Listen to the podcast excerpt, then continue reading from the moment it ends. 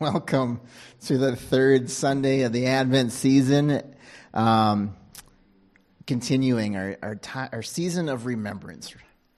I've just really been reflecting on that, what, how important it is for us to come back to this each and every year, remembering all that the Bible tells us about the coming of Jesus, who he is, what he did, why he came, how that infects all of us. This is the foundation of what it means to be a Christian, to really understand who Jesus is and why he came.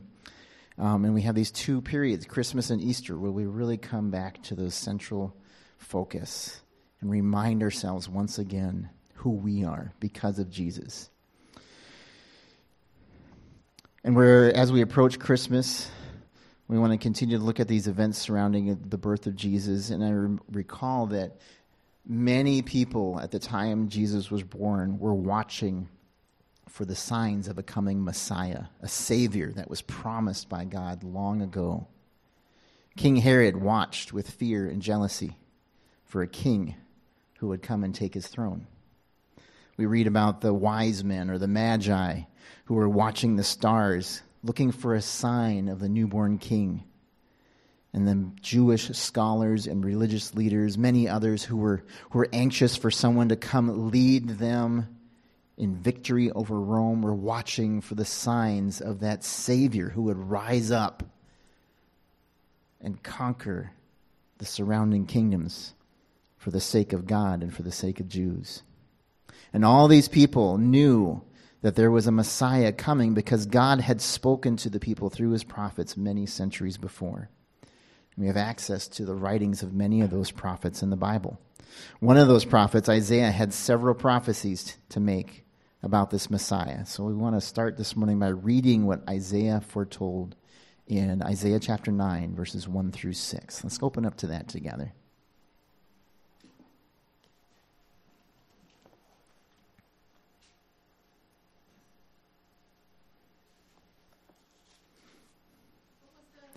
Isaiah chapter 9, verses 1 through 6.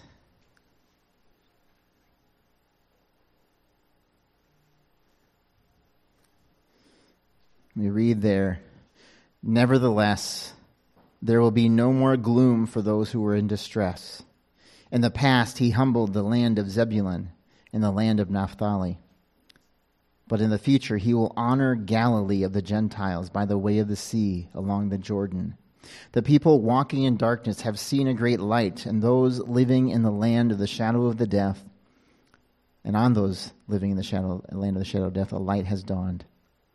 You have enlarged the nation and increased their joy. They rejoice before you, as people rejoice at the harvest, as men rejoice when dividing the plunder. For as in the day of Midian's defeat, you have shattered the yoke that burdens them the bar across their, soul, their shoulders, the rod of their oppressor. Let me just pause right there. You can see the language of this prophecy, how much anticipation there would have been among the Jews to be freed, to be released, to have this oppression removed from them. We go on in verse 5 Every warrior's boot used in battle and every garment rolled in blood will be destined for burning, will be fuel for the fire. For unto us a child is born, to us a son is given and the government will be on his shoulders, and he will be called Wonderful Counselor, Mighty God, Everlasting Father, Prince of Peace.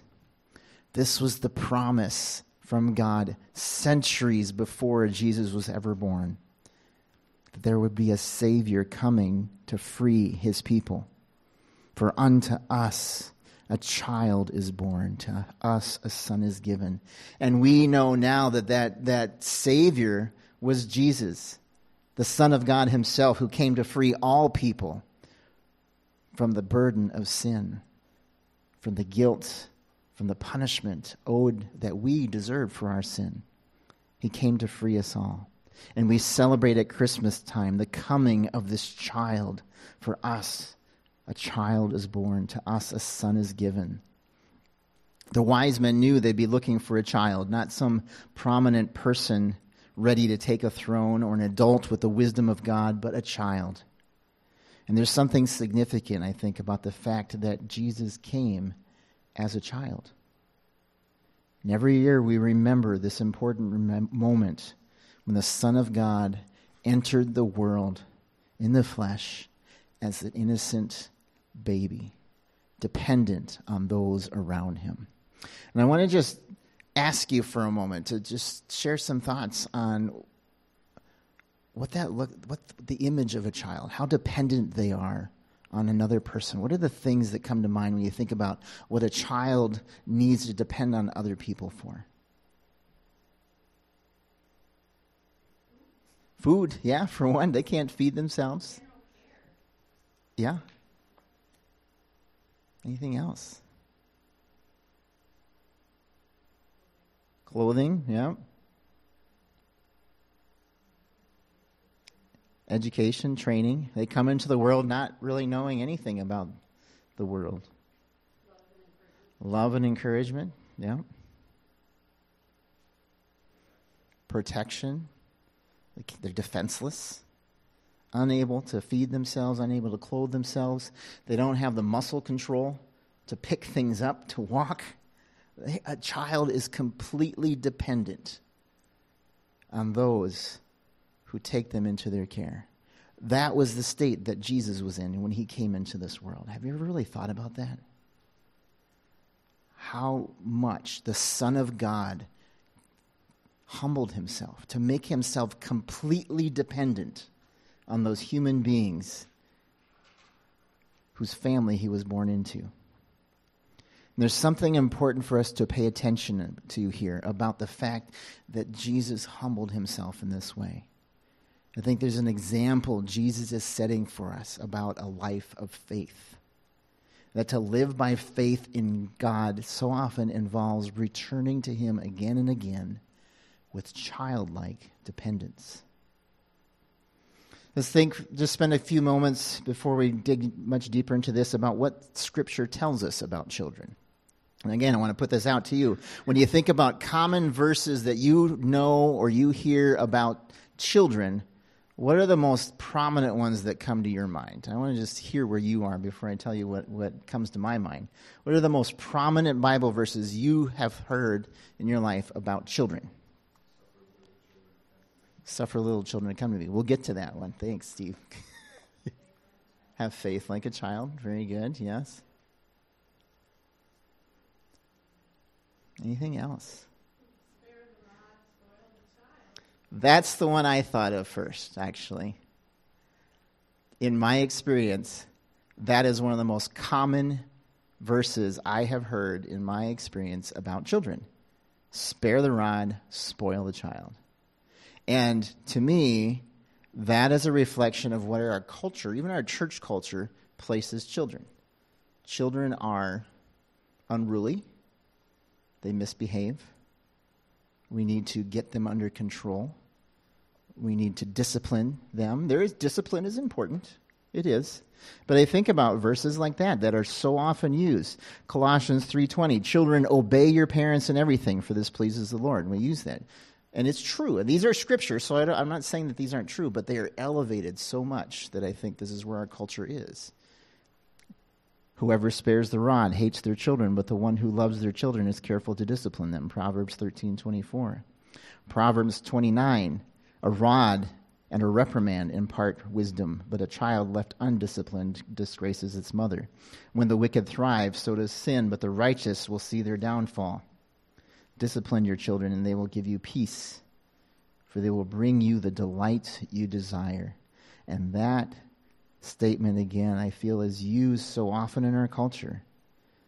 Children need to give me peace. Children need to delight my desires, and so I need to control them. That is the attitude I think our culture in general has about children. And again, certainly discipline is part of learning self control and integrity as a young person. But we often see these kinds of passages elevated and used as justification to bring children under adult control because children need to be controlled, right, Willow?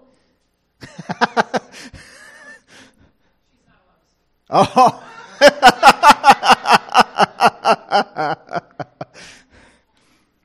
do you see that kind of attitude throughout our culture? I, I do, and that's why I brought it up. But do, do others see that? That children are, they need to be brought under control. We need to make sure they behave according to my desires as the parent or the adult in the room. But Scripture elevates children in some other ways and teaches us to honor children. And while it is, again, important that we all learn discipline, and as parents, that we do raise our child, our children, to know the Lord's ways and, and to, to honor Him we need to balance that with a proper understanding of how God views children. And so listen to some of these verses that the Bible speaks, where the Bible speaks about God's heart toward children. Let me find them where I have them. Proverbs 17:6 says children's children are a crown to the aged and parents are the pride of their children. So, children's children, speaking of grandchildren, are a, crown to the aged. They bring such joy and pride, don't they? And parents are the pride of their children. There ought to be an honoring relationship between parent and child. Psalm 127, 3 through 5 said, Children are a heritage from the Lord, offspring, a reward from Him. Children are a reward from the Lord. Like arrows in the hands of a warrior are children born into one's youth. Blessed is the man whose quiver is full of them.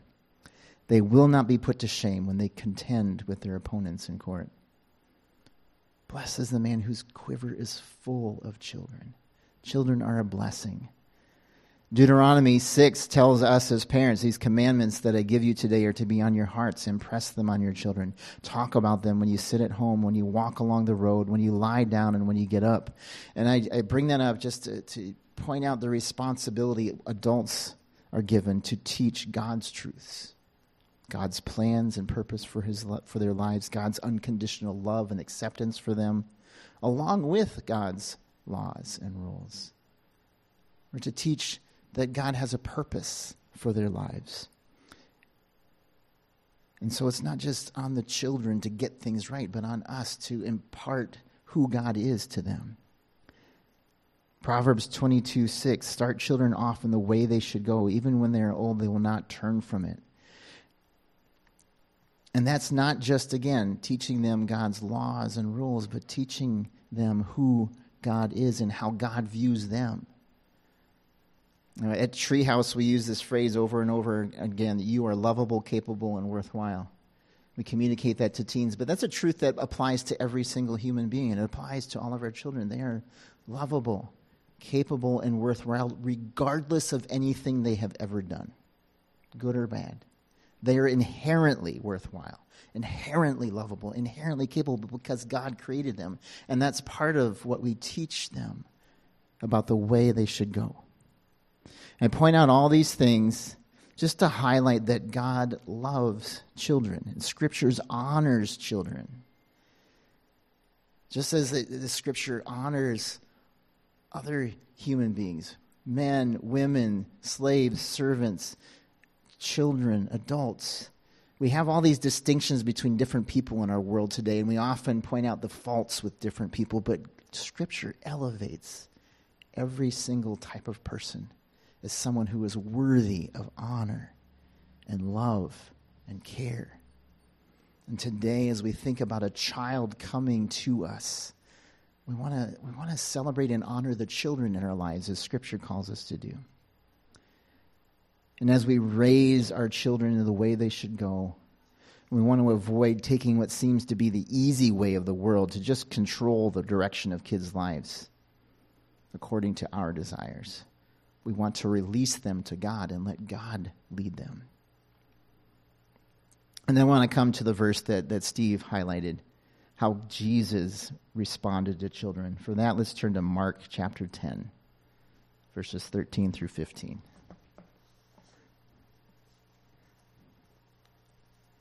I love this passage so much. Mark chapter 10, 13 through 15. now imagine the crowd. Jesus was a very popular te- uh, teacher, always surrounded by crowds of people looking to hear from him. People wanted him to heal them, to speak to them, to give them some kind of blessing. And so in Mark 10, verses 13, we, see, we hear that people were bringing little children to have Jesus touch them. But the disciples rebuked them. Right? Imagine that scene. People are trying to bring their children to Jesus and like, oh, get the kids out of here. Jesus is too important for this. And when Jesus saw this, he was indignant.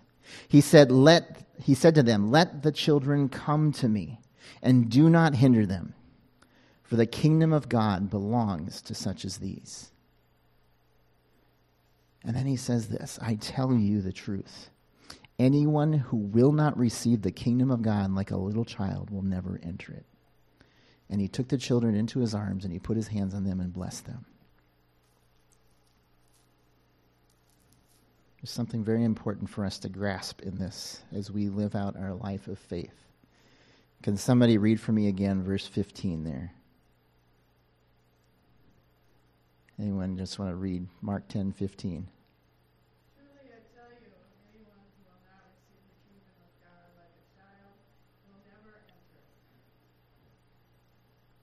Ever thought about that? How difficult it is to live in the kingdom of God, to embrace the kingdom of God, enter the kingdom of God, unless you are like a child. I think that's important for us to reflect on as we think about this child coming to us. To have a childlike faith. What does the Bible say we become when we receive God's grace by faith in Jesus? Romans 8:14 says for those who are led by the spirit of God are the children of God. John 1:12 says yet to all who received him to those who believed in his name he gave the right to become children of God. Children. When I read First John, I always smile when John speaks about, like he addresses the Christians that he's writing to. He says, Dear children, continue in him so that when he appears you may be confident and unashamed before his coming. He's and verse john 1 john 3.18 dear children let us not love with words or speech with actions and in truth. He addresses the christians that he's writing to as dear children. Some translation says little children And then consider what Jesus told the Pharisee Nicodemus. Nicodemus came, he knew that Jesus was a great teacher, and he was saying, Help me to understand how to live by faith. Jesus answered, This is John 3. Let's read it together. John chapter 3, verses 5 through 7. Right, we all know John 3:16, but this comes before that. John 3 verses 5 through 7.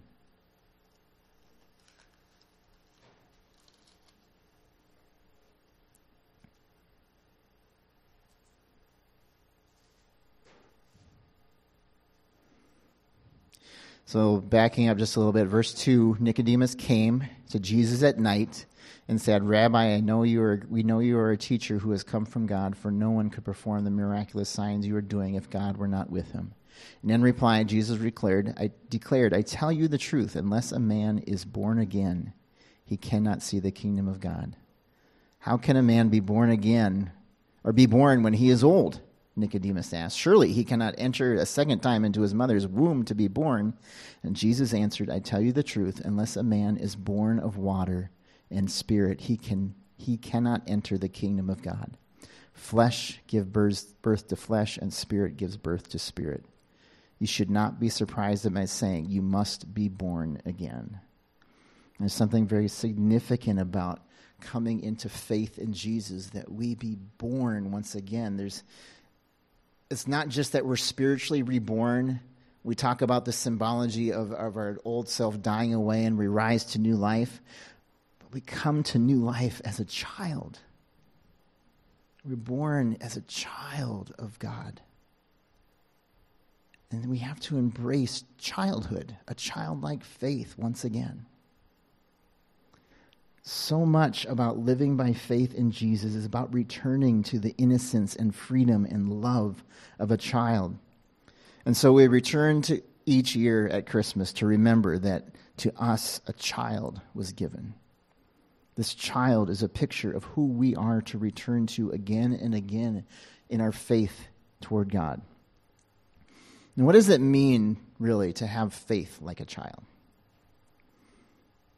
We start out life as a child trusting, depending on those around us, right?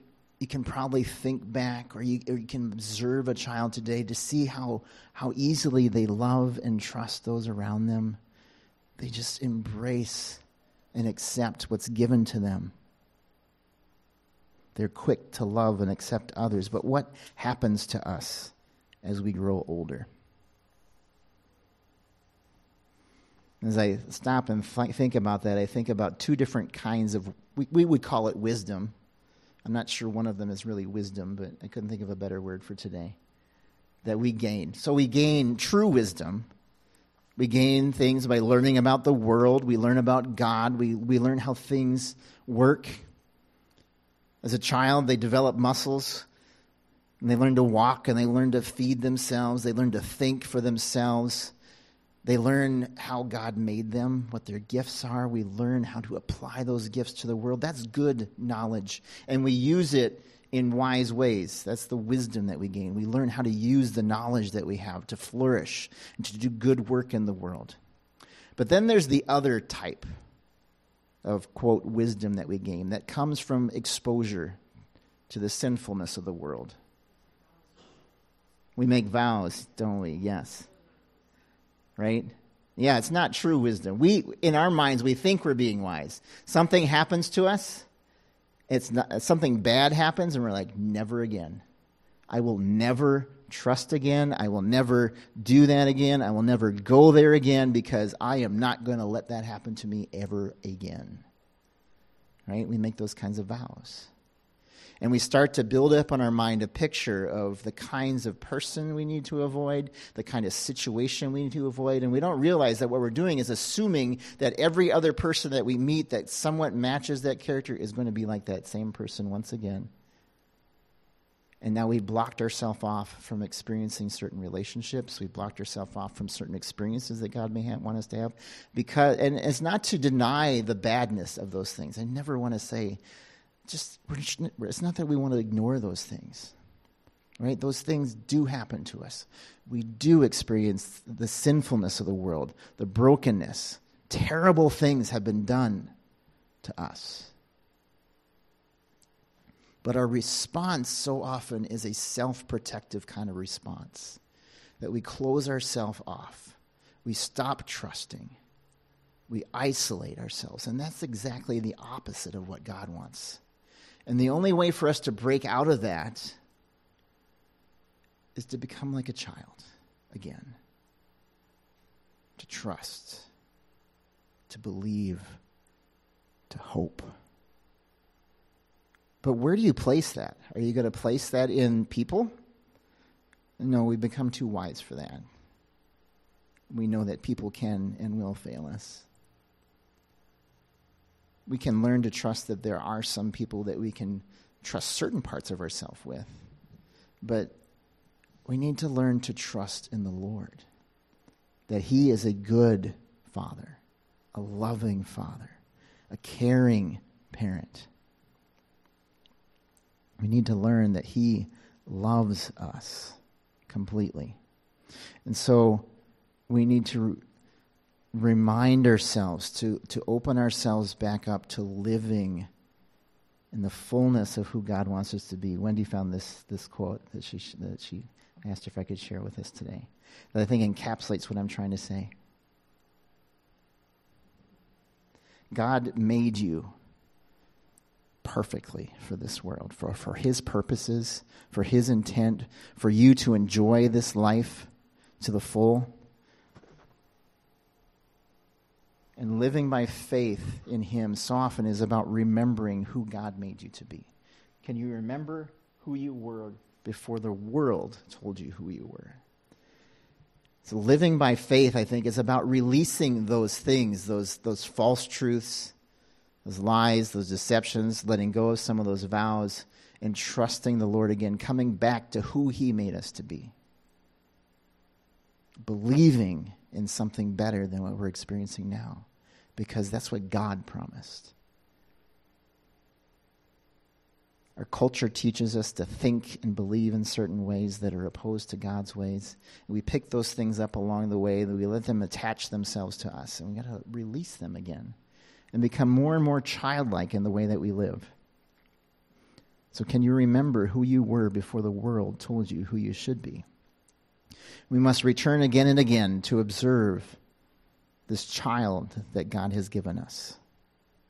The child that God risked placing in the hands of imperfect people to provide him love, to care for him.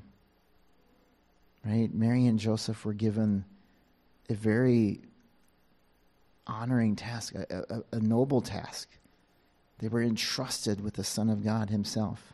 And God reminds us to place ourselves in the hands of a perfect God to trust Him with a childlike faith, to love us and to provide for us, to heal us from the past, to teach us more about Himself and what it means to truly love others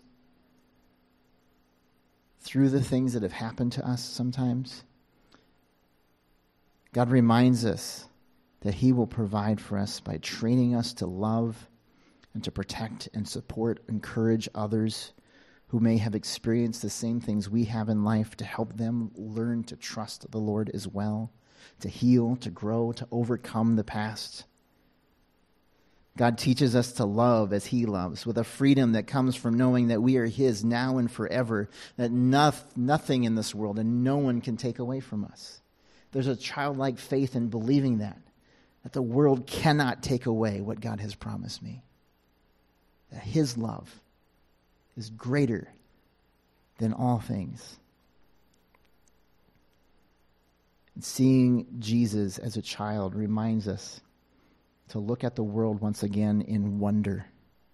The wonder of Jesus coming, the wonder of God's creation, to regain a childlike wonder for God's majesty. Sometimes I think about just the what's the word? The brilliance of Christmas. It's just that wonder of God coming again and, and opening our eyes to feel the joy of the Lord and the mighty works of his hands. And so, as we celebrate the coming of the child Jesus, I want to ask us today to remember and return to and embrace faith like a child. Become childlike in the way you in, interact with the Lord. And you will discover new freedoms, new joys, new hope. You will learn to live again in some ways that perhaps you have closed off because of what the world has done to you. We're not asking you to ignore those things. We're not asking you to deny them. We're asking you to allow the Lord to come in and heal you and strengthen you, to provide for you like a loving father. And that takes a childlike faith. So let's praise the Lord for his provision, for the goodness that he gives us, and ask him to teach us to live like children once again. Let's pray, and then we'll celebrate him. Heavenly Father, thank you that when we say Father, that is something that can bring joy and hope and strength, Lord. Many of us have experienced something less than that in this world, Lord. We have experienced so much of the hardness of life, and it has changed us. And we come before you, Lord, laying down our lives, trusting you, asking you to help us see the world again through your eyes, to release the things that we need to let go of, to embrace you to hold your hand and trust. Trust you with faith like a child. In Jesus' name, amen.